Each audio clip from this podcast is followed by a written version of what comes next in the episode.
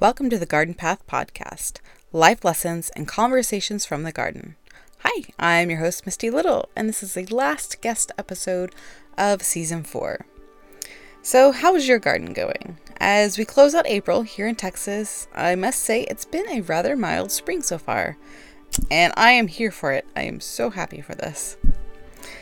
It won't be long before we're into the high 90s every day with high humidity and dripping sweat, so I am okay with where we're at right now.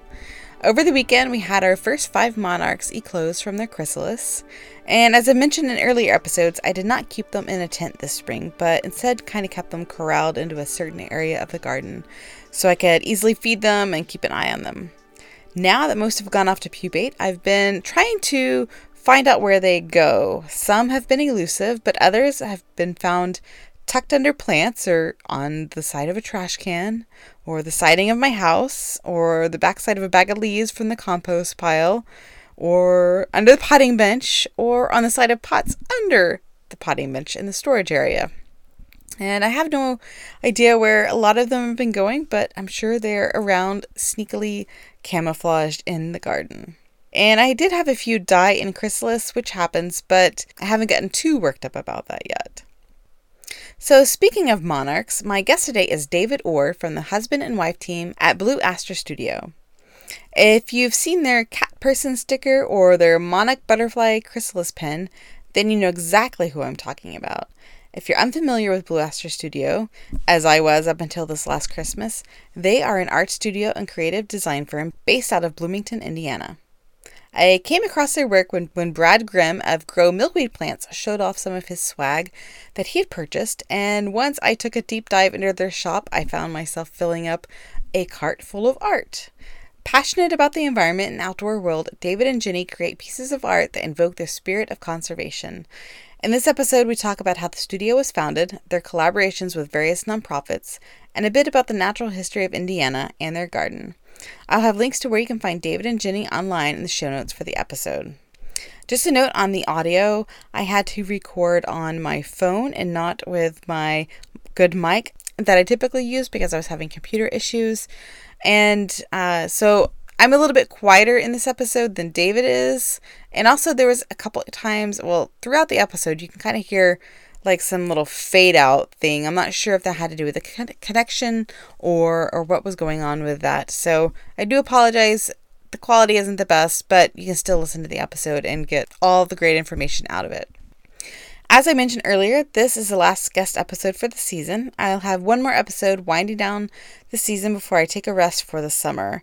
I always need it. I always need to recharge, and I come back in the fall feeling so much better about the podcast than I do when I end it. I will be reposting episodes from seasons one through three this summer, so if you've not gone through the back catalog of the podcast, this will be your chance to hear some older episodes with some possibly embarrassing intros on my part. I haven't decided if I'm going to go through and edit those intros or just hope for the best and repost, which is probably what I'm going to do because I don't know about putting too much work into all of that. Okay, you can find me at thegardenpathpodcast.com, thegardenpathpodcast at gmail.com if you want to drop me an email, and I'm on Instagram at the Garden Path Podcast. All right, now on to the episode. Oh, uh, well, yeah, I first came across you guys back in December. Um, I'm sure you guys are familiar with Brad Grimm of Grow Milkweed Plants. Yeah. He had he had shared some of your work and I was just kind of like, "Oh my gosh, you guys are so awesome." So and I've been uh I guess a fan ever since. So I'm glad you are uh, interested in coming on the podcast. Yeah, definitely. Yeah. I've listened to a few episodes since you reached out, and I, I like it quite a bit. So good, good. Mutual Admiration Society. Yes. uh, well, I guess if you want to start by introducing yourself and uh, and Blue Aster Studio, and you know maybe a little bit about, bit about you guys. Sure. Yeah. Uh, so I'm David Orr of Blue Aster Studio. Um, I run this business with my wife Jenny. Um, it's like one one part of our crazy patchwork of income sources. Um, and we both grew up in northern Indiana, um, and have kind of always kind of always collaborated with each other on various things. And this is the first sort of formal thing where we were like, "Hey, let's make a go at working together and doing this. Um, so that's been about three years ago, and still going strong. yeah. Well, I mean, I saw you have a background in art. Does mm-hmm. Jenny have the same thing, or how did you guys bring? No, she, uh, she uh, doesn't have as much of a background in art. She was uh, involved in theater and stuff like that, but not visual arts. Um, and she likes to. I mean, she always tells people that she's the idea person, um, which she does have more good ideas than I do. um, so that's, it's a real collaboration where, like, know, we'll brainstorm things together, or often we'll come to, to the other with a with an idea and kind of figure out the right way to make it work. And especially, it's um, it's really helpful to to work with some you know with a partner like Jenny to establish sort of something some sort of a cohesive look for everything so it's not all over the map. Um, that's a pretty important part of how we work together as well. Right well because all of your work is very nature based yeah. um, and i guess what is your background on that how did you guys come to come to this direction mm-hmm. Um, that was that was kind of the the seed of the whole thing was um, you know we we both have this passion for the environment and you know if we live a fairly uh, stripped down like frugal lifestyle but where we put our money is like whenever we can travel and you know take road trips out to the national parks and of course we have plenty of places to explore here so we um, that that just seemed to be a good fit because we have it, our enthusiasm is matched up pretty well for that. So, um, you know, when we had kind of like been involved on in social media, you know, following various nature people and really enjoying a lot of the the efforts of people that like uh, Gwen Pearson, um, also known as Bug Gwen, who you know uses a lot of humor and gets people you know interested in. I mean, she turned me on to a lot of insects and little critters I didn't know. And like people like that kind of inspired us to be like, yeah, I think we could we could engage with this community and learn and and share some fun things um, that are also like coming from our experience in nature. So right, yeah, it's kind of how it all coalesced. It's kind of a blur, but I think that is kind of the right.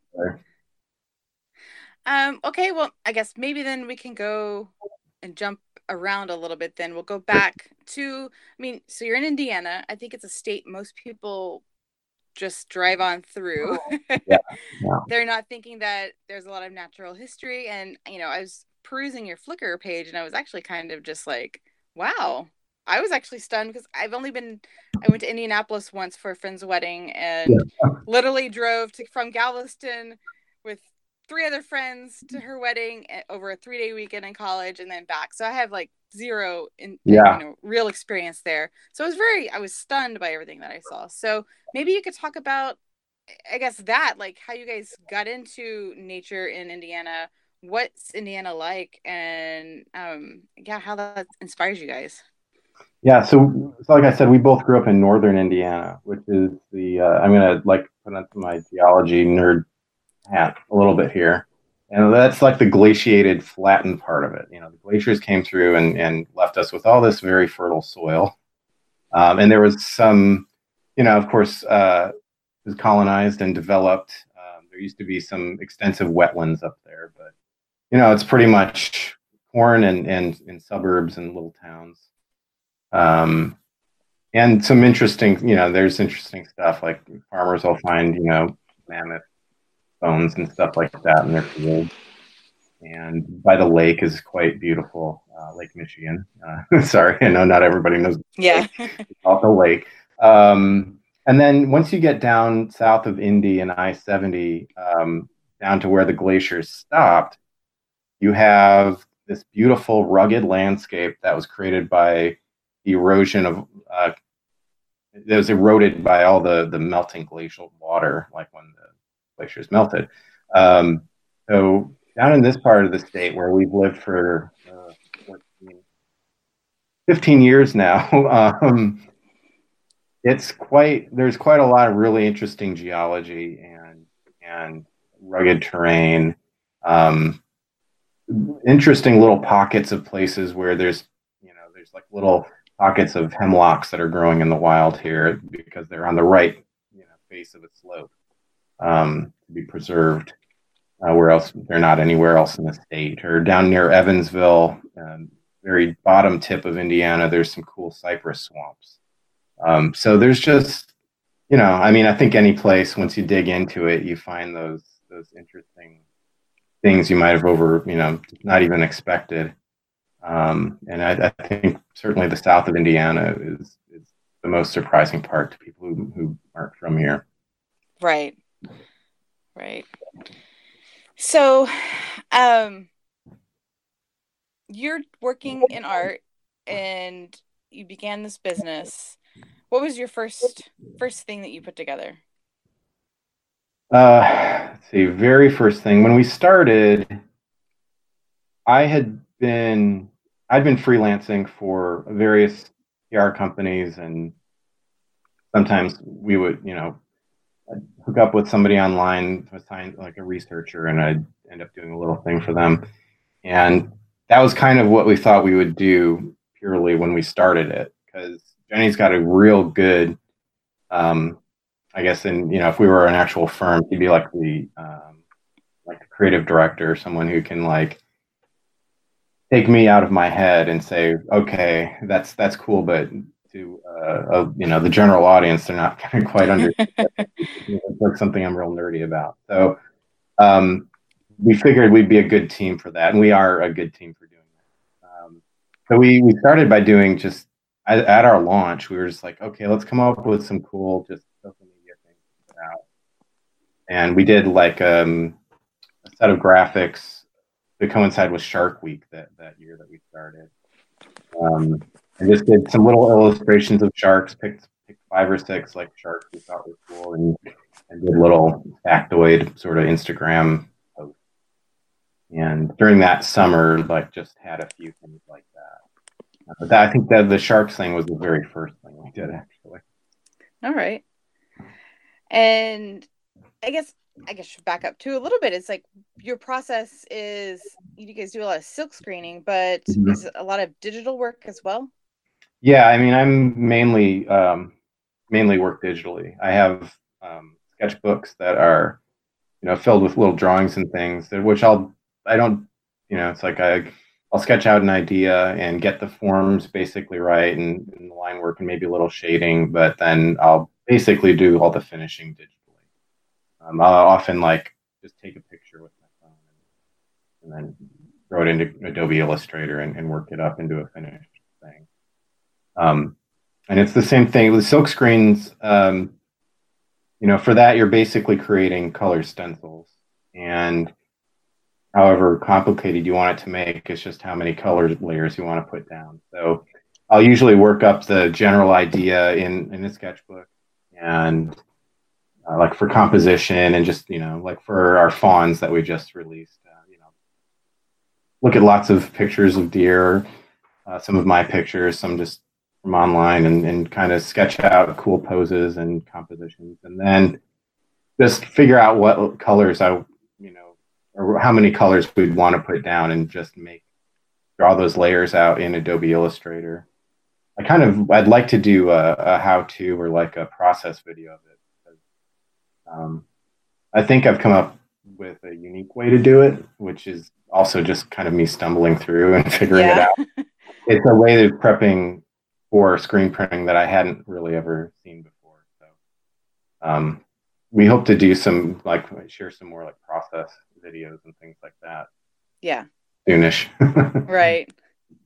So I guess what is Jenny? I mean, you said she's kind of your creative director yeah. sort of person, but is she creating any of the art as well, or is she more helping she'll, on the other aspects? Yeah, she'll sometimes like sketch ideas out. Like uh, she'll have an idea for a design of a bee or something like that. You know, she'll draw the stick figure version of a bee, and and you know, general idea of where text might be. Um, um, but that's pretty much the extent of it uh, as far as what she's doing art wise. And of course, like I was saying, like Will, um, she gives great feedback, and um, you know, it can be anything from you know fonts that we're working with or you know layout kind of things how things are balanced um, or sometimes like i remember one time i was drawing i was drawing a bee and she's like eh, it's getting a little bit scary looking. I don't know um, so that kind of stuff. And then also like um, she's she's really uh, interested in kind of the marketing aspect of it and like kind of building the community around it and engaging with people. She loves like she's a re- she chat she's like a very chatty person and so she'll like like when we did the wildlife rehabbers association meeting a few weeks ago um i mean it was just she was just constantly chatting with the rehabbers who would come up. Like i'm sitting there drawing ideas out like because that's how i spend my time at the table and she's just constantly coming with cool ideas. So she had like a whole notebook full of cool ideas to do when we got done with that conference So you guys have no shortage of work for the next 10 years. yeah, I mean, if only we could only work on our stuff, it would might take five. But yeah, I think 10 years is a conservative estimate. right, right. Well, I guess on that, I mean, since it is kind of a side business, um, mm-hmm. I guess how much how much effort are you guys putting into this every week? And I know you sell on Etsy, and mm-hmm. but you also do like side commissions. Um, I guess what's the proportion? Uh, yeah, we. I mean, we fit in, and I mean, it's really like uh, what Jenny works on.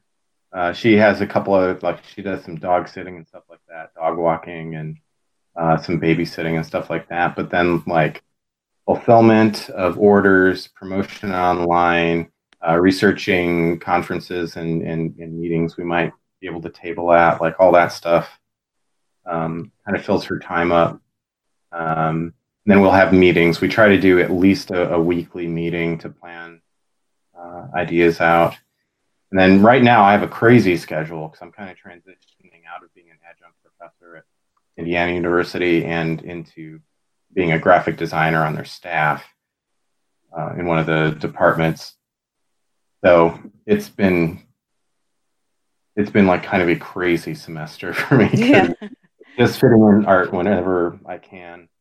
Right. And uh, yeah, ideally, I mean, like we've talked about this, talked about it to death. Like ideally, we would love to just do Blue Aster full time, and it's certainly grown organically from where it where we started. We didn't expect to do as well with Etsy as we did pretty quickly, and then we've had a couple significant kind of steps up. Um, coinciding with our anniversary, our one year anniversary of launching the shop. And then when we did, when we started doing tabling at physical events and meeting people in person, we've seen another big bump. That's kind of been the last six months. Uh, so it's like we could see it happening, and it's already a more meaningful like part of like our livelihood. Um, but it, it's just not quite to full time yeah. status. But it's definitely like a, a heavy part-time hourly commitment every every week. Well, I think you guys have such a unique look. I mean, that's I think one thing that grabbed me is I mm. saw I saw the work and I was just like, it's so distinctive um, and different that you know when people see it, I think they were like, that's Blue Aster Studio. They're they're not gonna you know have to think in their head like, I don't know who that is. It looks such like you know everybody else. It's it's different. So that's good to know. That that kind of happens accidentally, and it's hard for, especially hard for me to see uh, since I'm doing most of the drawing. um, yeah. Jenny Jenny has also said she's confident about the uniqueness of what we're doing. So yeah, that is another data point. um. Well, I guess some. What are some of your favorite pieces that you've created so far? Yeah, we we have a few that like are both personal favorites, but also seem to have struck a chord. Um, um, there's the cat person design, which is a, a sticker, and we also do a, a, one and a half inch button out of that, uh, just because it has a, a humorous kind of aspect to it. Because most people think cat person, you know. Yeah. And we're talking about people who are freaking out about collecting, you know, caterpillars and raising them and helping them along.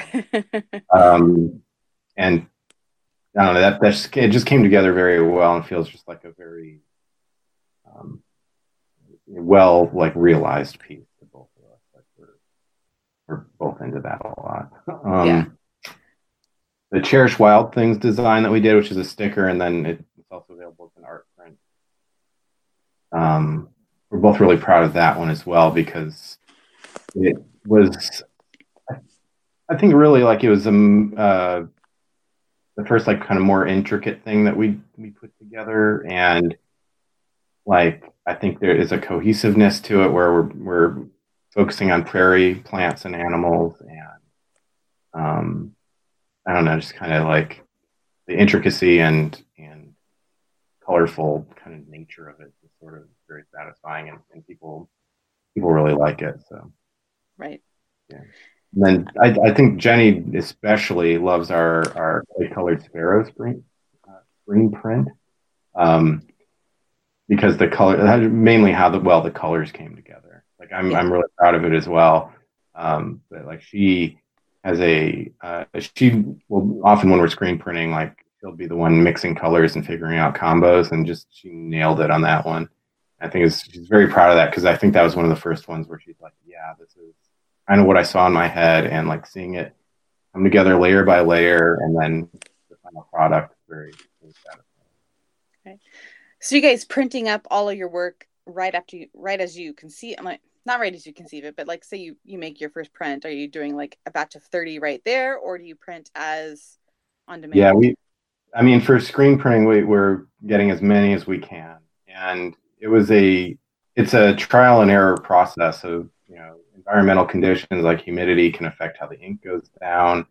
Sometimes the screens just are, uh, you know, the emulsion on the screen just isn't that enough and it can kind of start breaking down. So that there can be some disappointment, but um, yeah, we always are trying like once once we get rolling to get um, at least 30, uh, you know, 30 of each color uh, or, you know, 30, 30 to start with. And then each color, you know, you might have a few duds, you might get whittled down to 20 or so, but you know, that's usually the, usually the goal is get 20 to 30 right. So I guess an aspect that would be like collect it now because those won't be printed again. Um, yeah, I mean, some of them will. Some of them we have like our our turkey vultures. I think we've done a couple runs of that one. Um, yeah, so there. It right now it's a limited amount of time because you have to like.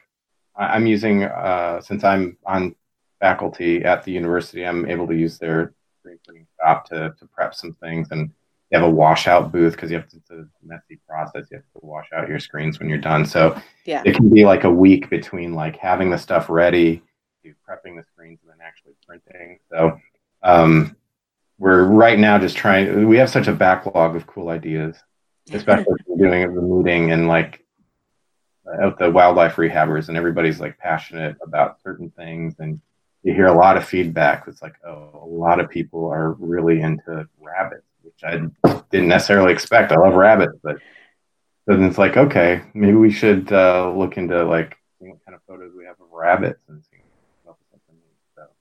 Right.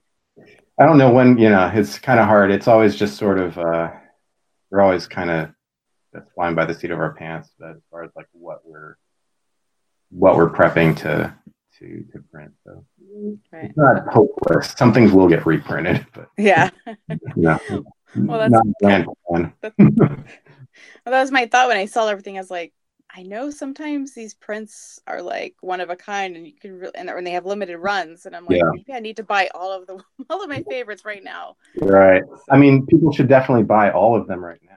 Well, yeah, of course. Support the artist. um, so you mentioned the ones your favorite pieces, and you said a couple people also uh, shared that they they like those as well. But what's been the most, I guess, popular pieces that have uh, been selling?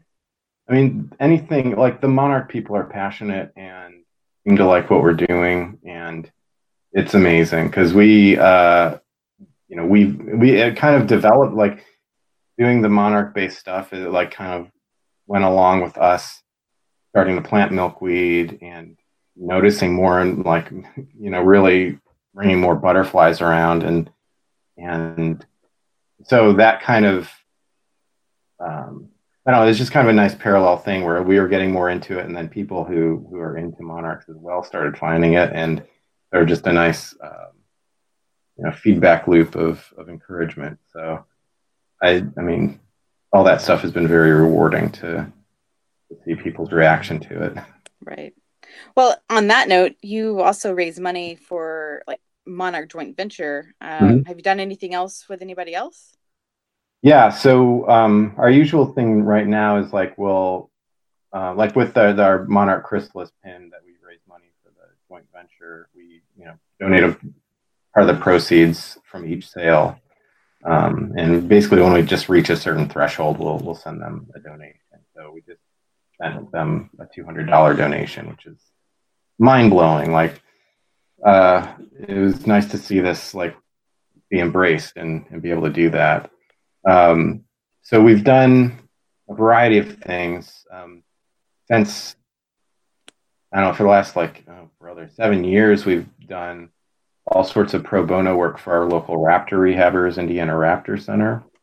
Um, and that's from anywhere from like their website posters to their annual like season uh, appearance rack cards they put in the tourism centers. Um, so that's that, we've done quite a bit of good stuff for them, and I think help them get the word out about what they do. Um, then directly raising money, we've run um, uh, the Snake Shop, which is a portion of like it's a little Redbubble store. Redbubble, mm. like a print-on-demand art website um, for to raise money for the um, the um, advocates for snake preservation. So every year we just at the end of the year we tally up what we've sold and cut them a check, and then um, David Steen as well, who's a snake. He, I mean, he's a general biologist, but he's known for doing snake identification on Twitter. Yeah. So we've like to support his efforts as well, like kind of put that money there. Um, but yeah, we try to. I mean, other than like also being members of like you know local organizations like the Indiana Native Plant Society and stuff like that. We're always looking for opportunities to give back. And I mean, the nice thing is like, you know, we're we're not we're not rich, but like the money that we bring in from the Etsy shop right now, it allows us to be like, oh wait, okay, we can like funnel some of this to these good causes and um, you know, hopefully get people excited and, and, and spread the word about them as well at the same time. Right. Um, you mentioned David Steen, and he was one of the people I wanted to talk to talk about yeah. a little bit. Um, yeah. just about your other commissions that you've you developed logos. Uh, I mean, you've talked about several of them here already, but um, yeah, I'm just I, you know, I very know very little about his wildlife foundation other than I know it's just recently started yeah. in the last few years. But um, are you familiar with it? Do you know enough to like talk a little bit about that? Yeah, yeah. So we uh, started kind of working with Steen. I don't know how we initially got friendly with him, but we did some social media graphics. Specifically, he just wanted stuff, interesting, eye-catching images to share when he's identifying snakes on Twitter, and then we just would. I don't know. We just always have kept in contact with him and done little things for him, and then he started the Alongside Wildlife Foundation because I think he was a, about the time he was leaving academia and you know kind of frustrated I think with like just the general um, general atmosphere of how things are, are funded in the sciences and how little funding there really is for direct like on the ground natural history research observational stuff just to get us like understanding like what animals are actually doing in the environment so he started this foundation as a way to like do small grants. Um, I at most they're maybe, I think most of them are like a few hundred dollars. I'm, I can't that, but you know, just you know, small scale studies that can be funded with you know not too much money, and then he can you know basically reviews these grants. I think on a rolling basis. Okay. To that, but he's yeah his um his first grantee was Jason Ward, who now has this amazing uh, Birds of North America web series. Um, wow. So I don't know. I think he's been able to do some good stuff to, you know, just help, especially younger researchers. I think like, um, you know, be able to get out and do some field work they might not have been able to do. Right. Yeah, when I was on Twitter, he was one of the people I uh, would follow pretty closely, and then I kind of got off Twitter because yeah. Twitter just kind of became, you know, what it is. yeah. Um. So when I saw that you d- designed his logo, I was kind of like, oh wow, there's like this, you know, six six degrees of separation sort of thing going on. Yeah, it was pretty cool. Yeah, he's he's awesome. We really enjoy working with him. We haven't gotten to meet him in person yet, but we we really want to go out to uh, see the uh, the sea turtle that we're working with now. Yeah, yeah. South Carolina earlier you talked about uh, a little bit about the ge- geography and geology of mm-hmm. Indiana, but maybe you can talk about your special habitats and parks and places that you guys go to on a frequent basis that kind of uh, you started drawing drawing inspiration from. Yeah, so there are some really good ones in this part of the some good ones up north too, but like we've, I mean, there's a great density of them down here. So I mean, big names that we would also endorse would be like Brown County State Park, Monroe Creek, uh, I'm sorry, McCormick's Creek State Park. Um, both like kind of a couple of the bigger state parks um, in terms of visitation that both have great, great scenery. Uh, Turkey Run is another one which has geology nobody would expect to see in Indiana, like the gorges, um, you know, it's almost like you know you go down into these like sheltered ravines that are just dripping with ferns and it's beautiful.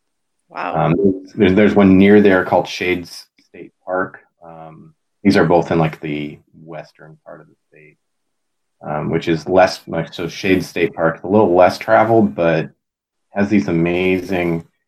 Um, you can you can it basically goes down to this creek, uh, Sugar Creek, and you know you're starting on the uplands and you go down to the creek but you can choose any one of like a number of ravines and taking either the low trail or the high trail up on the, up on the ridge. Um, just gorgeous. Um, lesser known places we um, we have a really great um, uh, land conservancy down here called sycamore land trust and they have some amazing sites. Our, our favorite that's really inspired us to get it's kind of the first wetland we've experienced and inspired us to learn more and like about them and about their special needs and, and what they do for for us. It's called Beanblossom Bottoms and it's like 10, 10 miles from our house. Um, hmm. it's like a reclaimed old farm uh, and just all the eagles nesting there and all manner of, of amazing birds um, snakes and herps and stuff so Cool. It's pretty amazing. Um, we talk about bald eagles and snakes. I guess what kind of uh, wildlife encounters you guys usually see? I know you seem to be kind of into the bugs, which mm-hmm. I'm, still, I'm, still, really working on bugs. So yeah, I had to work on it too. I, I was uh, I have a startle reflex that has never gone away. So like uh, grasshoppers, it's like I enjoy them, but like anything that's going to hop right, really quickly, it'll startle me. Yeah. But I think especially through photography, like I got over some of my younger sort of wickiness about yeah um and i'm just yeah i'm just uh, more and more fascinated by them but and so like certainly like in our yard uh, in growing native plants the way we have for the last 10 years or so um getting generally getting away from or you know chipping away at the amount of lawn we have year by year like you know, just the amount of things that we are able to attract here. Like we really do have meaningful nature experiences in our yard. Um, sometimes it's like I remember seeing a uh, a yellow jacket and uh, a harvestman, daddy long legs. They're also called kind of like sparring over dead earthworm, and it's like. Yeah, this little spot in my backyard, and it's like this drama that's that's like you see on the Serengeti, you know. So right, that that stuff is is inspiring. Um, but we have had some more like charismatic big experiences that we always we love talking about. Um, like one time here in Brown County State Park, we we had I think four years ago maybe we saw the first timber rattlesnake of the year. Mm. Um, that was exciting. We went back to the nature center and saw the naturalist, and he's like, "Oh, you're the first one to report it this year." but I was I was super excited. Um, um, we, I think the the most awesome experience was we were hiking uh, about yeah, I think 2012 we took this big road trip around natural um, national parks and we were at the, uh, the Rocky Mountains and just on this trail uh, it wasn't actually part of the formal park I don't think but it was nearby walked out quite a ways on our way back we like realized we were kind of in this low kind of marshy area there was a whole family of moose. Oh, and nice. There was moments where we're just like, okay, we're gonna take it real slow. Yeah. And like not spook them, but yeah, that trip we also saw. We also like saw had two close encounters with, with bears in um, Sequoia, which were um, incredible. It's like we were walking on a path, and all of a sudden Jenny starts walking a little faster and like like trying to like her tone got very calm. It's like keep walking, uh, look back when you get a chance. And there's like there's a bear like less than twenty feet off the trail.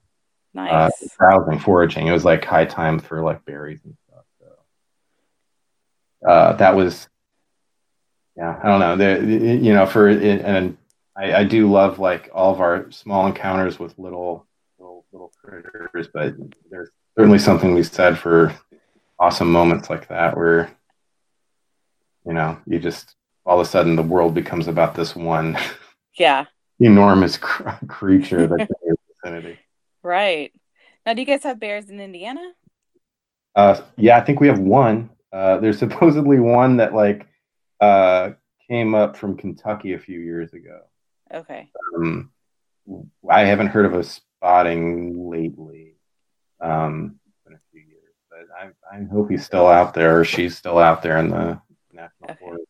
Okay. Yeah, I wasn't sure. Um, you know, I know we have them in far west Texas, and supposedly yeah. every now and then they come into East Texas from Louisiana, but we haven't really had a good bear yeah. sighting in this area in a long time. So, yeah, I, I mean, more power to them. I hope they're able to yeah to make their make their way and uh, not uh, attracting unwanted attention from, from yeah people. yeah um do you guys have I'm sure you have bobcats and i guess coyotes yeah. i guess those would be your bigger predatory animals yeah yeah um uh, we we actually just now started seeing coyotes here in, in our neighborhood they've been like around um, we've seen seen a coyote twice in our neighborhood, which is pretty awesome. Um, there's one, uh, you know, it's kind of one of those almost like uh, cryptid type things, but supposedly there is a, uh, a mountain lion here. Um, it's kind of thing where like somebody reports that a horse was killed or something, or you right. see a, a pretty pretty decent looking camera trap video or picture, and it's like, yeah, that, that could be a mountain lion, right? Uh, so yeah. Yes. It'd be cool if if we got some more if the mountain lions repopulated the east, but I don't know how well that would go over with. Yeah, with I know. I know. I mean, it's hard enough with smaller smaller predators. You know, it is it's hard to imagine, but we have so many deer, and, and you know yeah. that's the controversial thing about how you deal with that. Right. Well, some natural predation would be not a bad way to do it.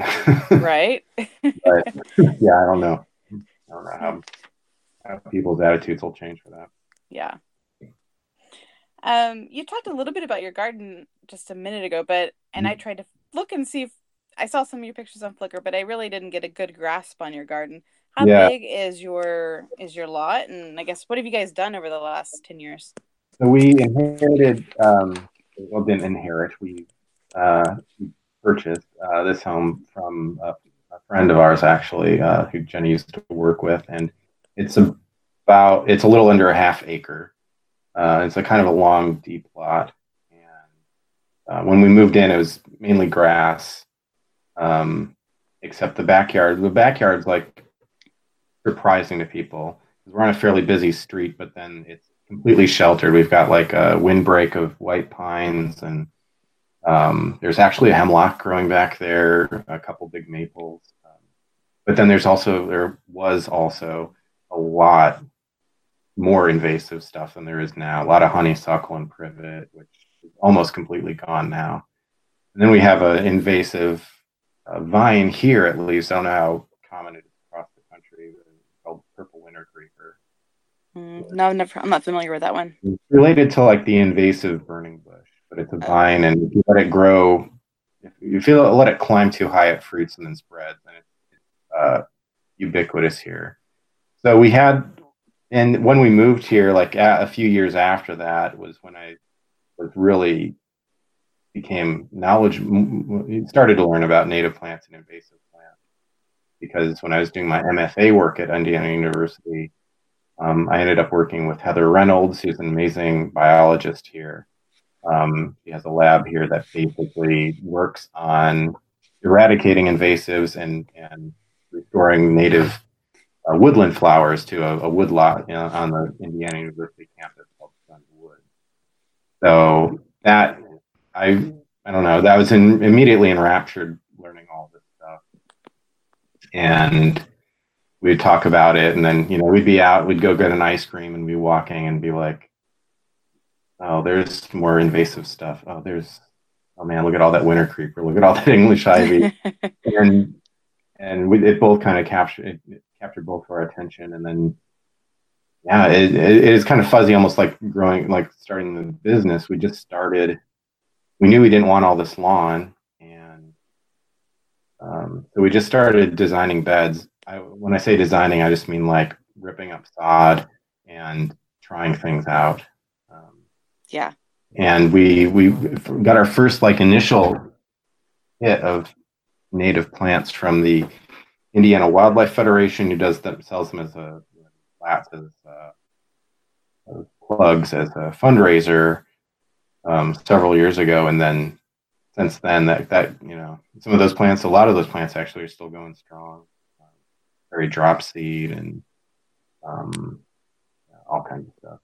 Flower, of course, but um, yeah. So we just like for a few years we would just add a new bed um, each season and now I'd say like our front yard is maybe a third of the lot is mostly mostly flower beds. Um, it takes like 10 minutes to mow. Like there's just kind of rings of grass around some, some beds. Yeah.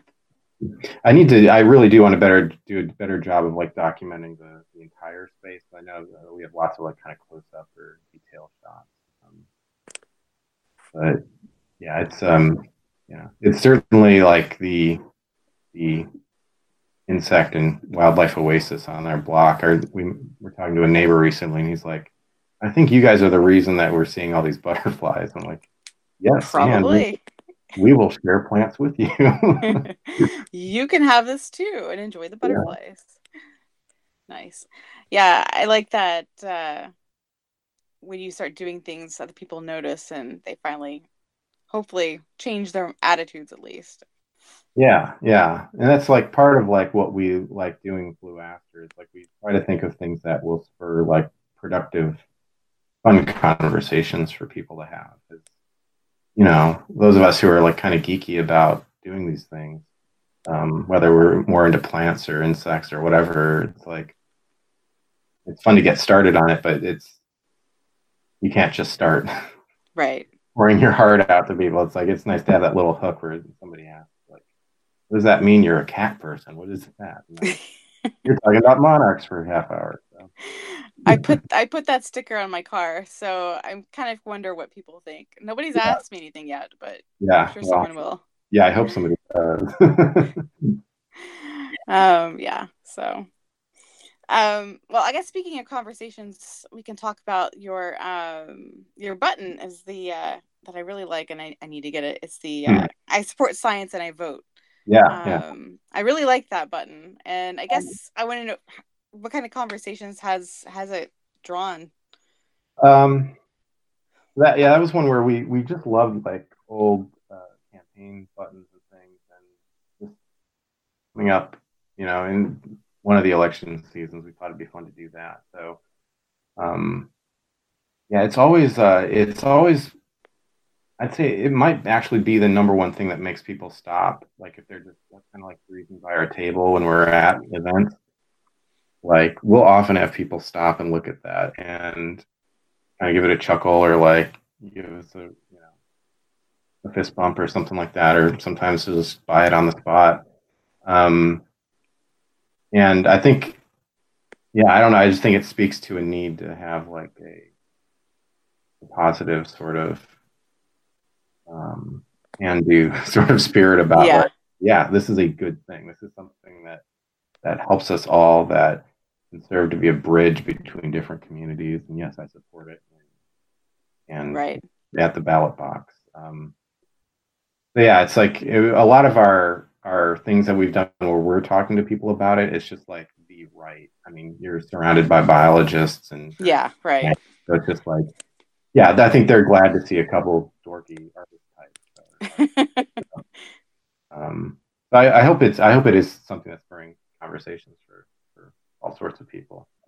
can deviate a little bit to your um, interest in paleontology for a second too. Yeah, yeah. I guess how did how did you get into that? Because that's a very interesting niche. Yeah, I, I don't know. I was always into it growing up. Like I I grew up like within a half hour or so of the Field Museum of natural history in Chicago, which has always been evolving, but always like having interesting, awesome paleontology collections. Um, and I don't know, it's just always a thing that I liked and I didn't grow out of. And I remember I was working kind of just an office job about 10 years ago, and I was at a party, and one of my friends who's a history buff was like naming all the presidents. And I was like, I can do you one better. Like you named 40 presidents, I can name over 40 dinosaurs. And I did it.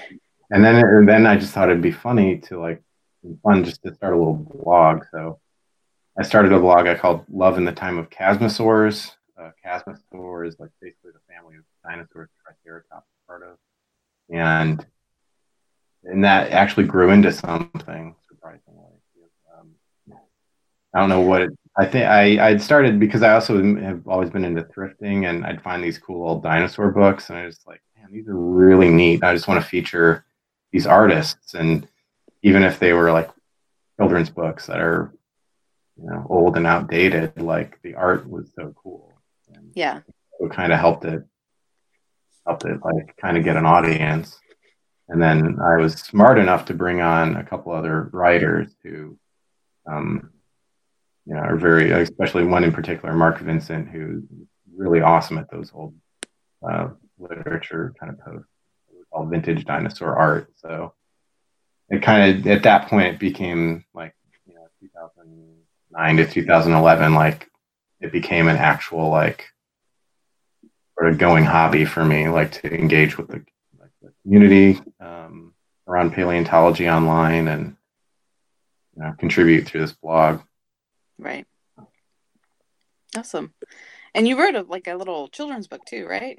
Yeah, yeah. Jenny and I like when I was doing my MFA, we I we were joking around one day, like coming up with just goofy kind of animal characters, and came up with this mopey mammoth, kind of this Eeyore type mammoth character. and I'd done some little sketches, and then we just thought it would be fun to do like a little ABC book where you took a different extinct animal and like paired it with a right or alliterative word. So mammoth is mopey, velociraptor is vainglorious, stuff like that. and you know, just as I was doing my studies, we just kind of like brainstormed this book and then decided to make it happen. And we started a, a Kickstarter, or not a Kickstarter. It was actually the Indiegogo camp crowdfunding platform. And yeah, we got it funded. Um, to our surprise, we we raised enough money to do a nice fun thousand hardcover copies. Wow. And feature like weird kind of obscure animals in it because that's kind of my thing. Is I love to bring attention to the, the little weird, weird critters of, of the ancient world. Right. Um, mix it in with some popular ones. Cool. Um, well, I guess maybe when uh wrap up a little bit, do you Sure. have any tips or resources for people who are interested in, uh, I mean, either getting into natural history in Indiana or in general, or any people who may be interested in doing art? Do you have any resources, books, people, podcasts, anything? Yeah. Um, for me, I mean, I really engage mostly with the art community uh, through Twitter and Instagram, and uh, just like browsing hashtags. Really, I, I just love doing that. Um, also, I'm on Twitter as uh, Anatotitan at Anatotitan, A N A E O T I T A N, and I curate lists on Twitter. I like to use the list function, so I have some good like art artist lists Okay. to check out. Um, and some of my, I've made some really good friends through through social media in the art world, like just illustrators and paleo artists and people like that. Um, I, uh, as far as like Indiana stuff goes, there's a, uh, there's, I mean, the uh, ultimate book is uh, called The Natural History of Indiana, but it's huge and expensive. Um, but if you can check it out from a library or something, it's worth doing. Um, but there's also a book that came out last year or the year before by a guy named Steven Higgs. Um, oh, it's a great, great little book um, that ex- uh, it's called "The Guide to the Natural Areas of Southern Indiana," Okay. and it's a really good one if you, you know, are you going to be in the area and you're not sure what you want to see. He does this great uh, breakdown of the different like bioregions of southern Indiana and gives their natural history, like deep time history, and then really great little descriptions of all these different sites uh, in southern Indiana to check out. Okay. And I guess where can people find Blue Aster Studio online and uh, in real life? Yeah, so up- um, upcoming events, I guess. Sorry. yeah. So online, uh, anywhere you go, we're at Blue Aster Studio. So Facebook, Instagram, Twitter, um, and then our website, blueasterstudio.com. Um, in real life, we have, let's see, we just did the Indiana Academy of Sciences meeting, and we have three coming up. And we have the Pet Paw Palooza in Bargersville, Indiana. Um, and we have uh, Indiana's Earth Day Festival in Indianapolis. That's April 20th. Uh, Pet Paw Palooza is April 28th. And then March, I'm sorry, May 3rd, we are at the Horticultural Society of Newfields at the uh, Indiana uh, Museum, Indianapolis Museum of Art. They're Awesome. Awesome. Well, thank you for taking the time to chat with me. And I'm just in awe of what you guys do. I love everything about uh, what you guys are doing. So, Appreciate it. Yeah, thanks for thanks for having me on. I'm enjoying the podcast, and I look forward to listening more and sharing it. awesome. Our Twitter people. Yes.